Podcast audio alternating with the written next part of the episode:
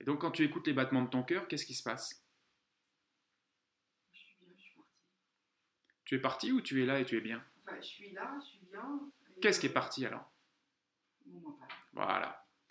Je me permets de recadrer parce que parfois on me dit, moi je suis parti. Oui, mais tu étais là. Qu'est-ce qui part vraiment? C'est le mental. C'est pas toi. Et le fait de savoir que moi je suis là et mon mental est parti, c'est différent de dire que de penser je suis parti. Non, t'es pas parti, t'es resté là et ton mental, lui, est parti. C'est comme ces personnes qui vivent des états modifiés de conscience, de transe, etc. et qui disent voilà, moi j'étais ailleurs à ce moment-là. T'étais ailleurs. Mais cette partie de toi qui a constaté que tu étais ailleurs, elle était où?